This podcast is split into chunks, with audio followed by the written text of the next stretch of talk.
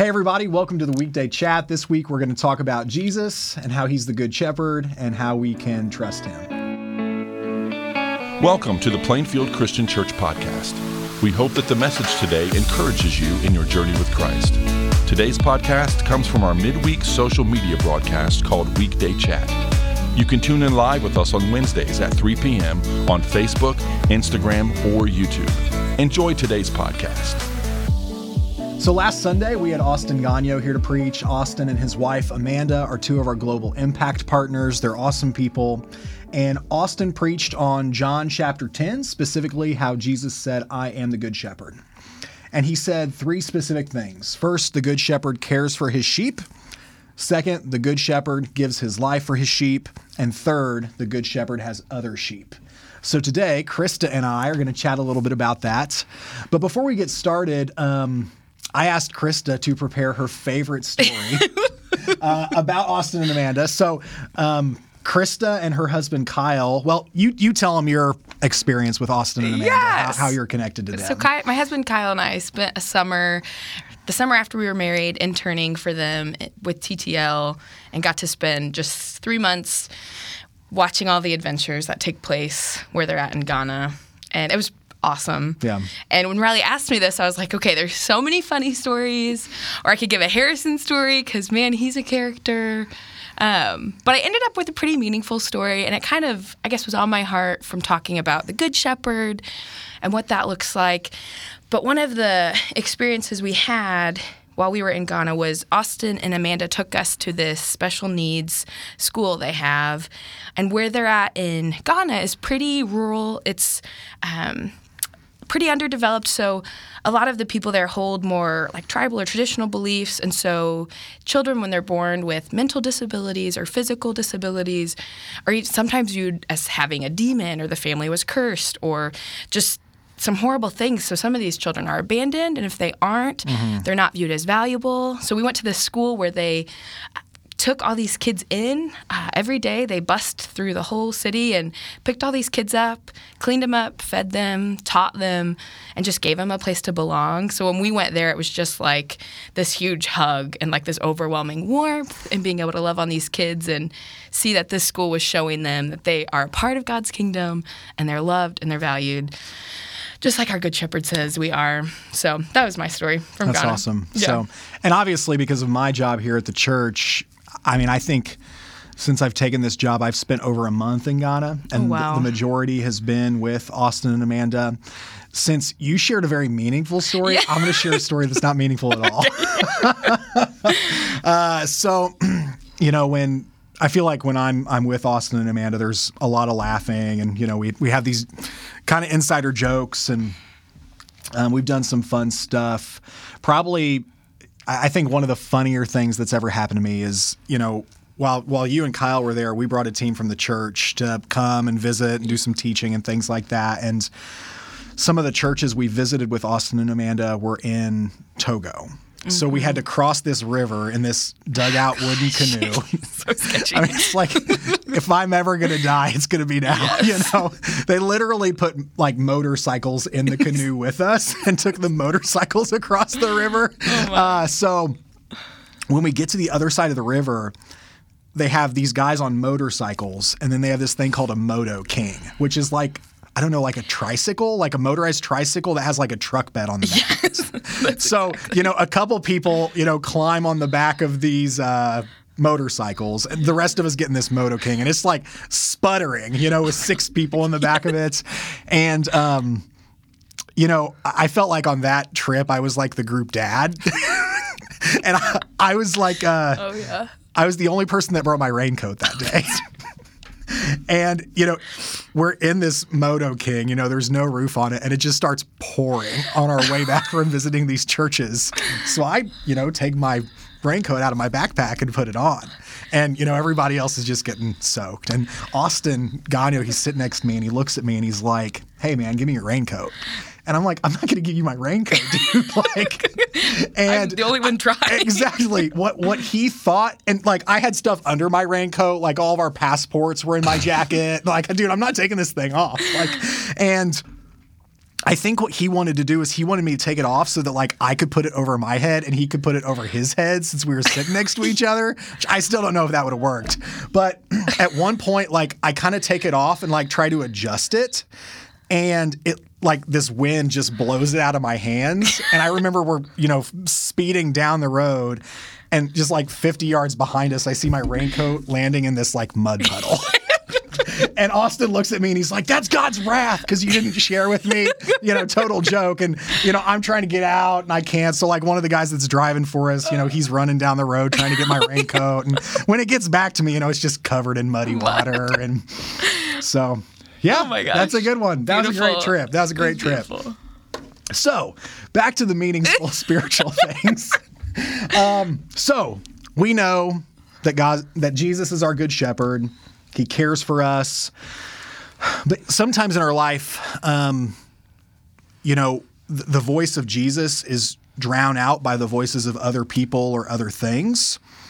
What are some other voices that kind of threaten to drown out, you know, Jesus mm-hmm. from our lives? For sure. That's a really good question. I think when I think of this, I think of greed and even just like work and accomplishment and fame, I guess, or just being um, known for what your work can produce and having value from that. Which this reminds me too. This weekend we had the fourth and fifth grade Superstar event. So that was Thursday and Friday, and our whole theme for these kids was, "We are God's precious treasure, and He treasures us, and our value is only found in Him." And so it was silly. It was for fourth and fifth graders. So they went through these stories where these characters tried to find their value in fame or doing the best job ever and those things never get us anywhere. And they always fail us with the truth at the end being our value has to come from God because he is our only constant and the only thing we can always rely on. So it's and it's so common because we perpetuate this idea that that's we're valuable for our work or what we can accomplish especially you know just in america this idea Yeah. of success but i would say that's probably the biggest thing Yeah, absolutely. I, to add to that, you know, I have a, a good friend who she talks about having like two tracks playing in her head. Mm. One is the things she hears from people, or even like the own, like her own self doubt, like, you know, you're not good enough, or you, you know, you're not able to do this. And she talks about, you know, she has this other track that's like everything she knows about God and everything she knows that God says about her, like you know, you're my child. I love you. I'll give you everything you need. You can trust me. And she says for her, um, that's just kind of the illustration she uses to think through like, I've got this one track, but, but this other track needs to be louder. And this is the one that I need to focus on. Um, and I think specifically, you know, when we have all these other voices, you know, people or culture, whatever it is that are trying to drown out, you know, the voice of Jesus in our life, we've got to we've got to focus on him and, and that really does come down to what does scripture say um, you know are you spending time in the lord with with the lord in prayer or are, are you spending time with good people who love the lord and will encourage you um, yeah I, I think those are some key pieces to all that Yeah, and I bet the only way you develop that two track mentality is through scripture, prayer, yes being around other people to develop that sort of insight. Yep, That's yep. huge. Pouring some that. good good stuff in your life, Yeah. yeah, to drown out the bad. So, so Krista, I'm sure you've you've heard the question before, like if God is good, why do bad things happen in the Oh, yeah. world? You know, that's a pretty common question, and so, so I just kind of want to talk through that. You know, if if Jesus is our good shepherd, why why do bad things happen? You know, how would you respond to somebody who said, well, why am I sick? Um, you know, why did I lose my job? Why am I suffering in, in any Mm. way? How, how would you kind of respond to a question like that? Yeah, I think, like, I guess the biggest thing that hits me on this is it's such a huge question. So, especially with kids, we get huge questions all the time.